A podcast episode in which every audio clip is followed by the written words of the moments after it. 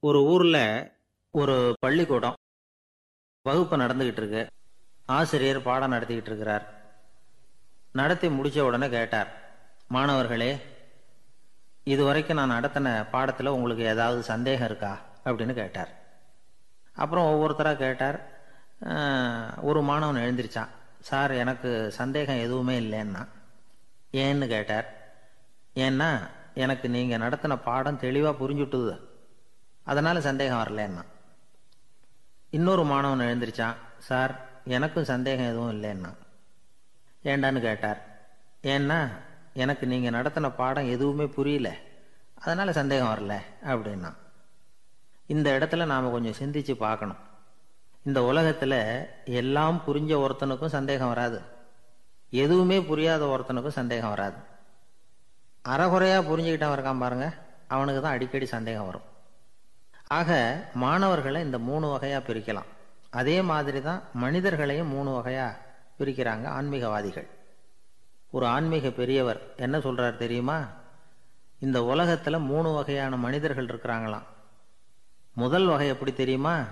இவங்களுக்கு எதையும் தெரிஞ்சுக்கணுங்கிற அவசியமே கிடையாது. ஏன்னா அவங்களுக்கு எல்லாமும் தெரியும். இவங்க வந்து ஞானத்தின் முழு வடிவாக இருக்கிற காரணத்தினால அவங்களுக்கு எந்த சந்தேகமும் இல்லை எந்த கேள்விகளும் கிடையாது. இந்த நிலையில் இருக்கிறவன் கிருஷ்ணன். எல்லாத்துக்கும் விட தெரிஞ்சுக்கிட்ட நிலையில அவன் வந்து விடையாக மாறிவிட்டான் அப்படின்னு சொல்லுவாங்க. ரெண்டாவது நிலையில இருக்கிறவன் அர்ஜுனன். இவனுக்கு எப்போ பார்த்தாலும் கேள்விதான் சந்தேகம்தான். பதில் சொல்ல சொல்ல அவனுக்கு இருக்கிற சந்தேகமும் அதிகமாகிட்டே இருக்கும். குறையவே குறையாது. அர்ஜுனன் மாதிரி உள்ளவங்க எப்பவும் கேள்வி கேட்டுக்கிட்டே இருப்பாங்க. ஒரு கேள்விக்கு விட கிடைச்சுட்டுன்னு வைங்க. உடனே இன்னொரு கேள்வி அவங்க இருந்து வரும். கிருஷ்ணனுடைய நிலை எப்படின்னா அது கேள்விகளே அற்ற ஒரு நிலை. அர்ஜுனனுடைய நிலை எப்படின்னா அது கேள்விகளை தவிர வேறு எதுவும் அற்ற ஒரு நிலை. இவங்களை தவிர இன்னொரு ஆள் இருக்கிறான். அவனுக்கும் கேள்விகள் அற்ற ஒரு நிலை தான் அவன் யாருன்னா துரியோதனன்.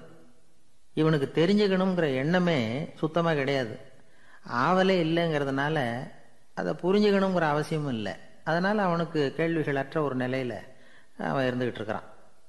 எல்லா பதிலும் தெரிந்து கொண்ட நிலையில கிருஷ்ணனும் கேள்விகள் அற்ற நிலையில இருக்கிறான். தெரிஞ்சுக்கணுங்கிற ஆவலே இல்லாத துரியோதனனும் கேள்விகள் அற்ற நிலையிலே இருக்கிறான். இப்படியும் இல்லாம அப்படியும் இல்லாம ரெண்டும் கட்டான நிலையில இருக்கிறானே அவன் தான் அர்ஜுனன். அதனால பெரியவங்கள்லாம் என்ன சொல்றாங்கன்னா இந்த உலகத்துல அர்ஜுனன்களா இருக்கிறவங்க ஒன்று துரியோதனனா மாறிடணும். இல்லைன்னா கிருஷ்ணனா மாறிடணும். இதை தவிர வேற வாய்ப்பு இல்லை. துரியோதனன் மாதிரி உள்ளது விலங்கு நிலை. கிருஷ்ணன் மாதிரி உள்ளது தெய்வ நிலை. அர்ஜுனன் வந்து விலங்காவும் ஆக முடியல தெய்வமாகவும் ஆக முடியல. இப்படி ரெண்டும் கெட்டானா இருக்கிற வரைக்கும் இந்த கேள்விகளும் பிரச்சனைகளும் இருந்துகிட்டே தான் இருக்கும். இதுதான் பெரியவர்கள் சொல்லுகிற அனுபவ உண்மை.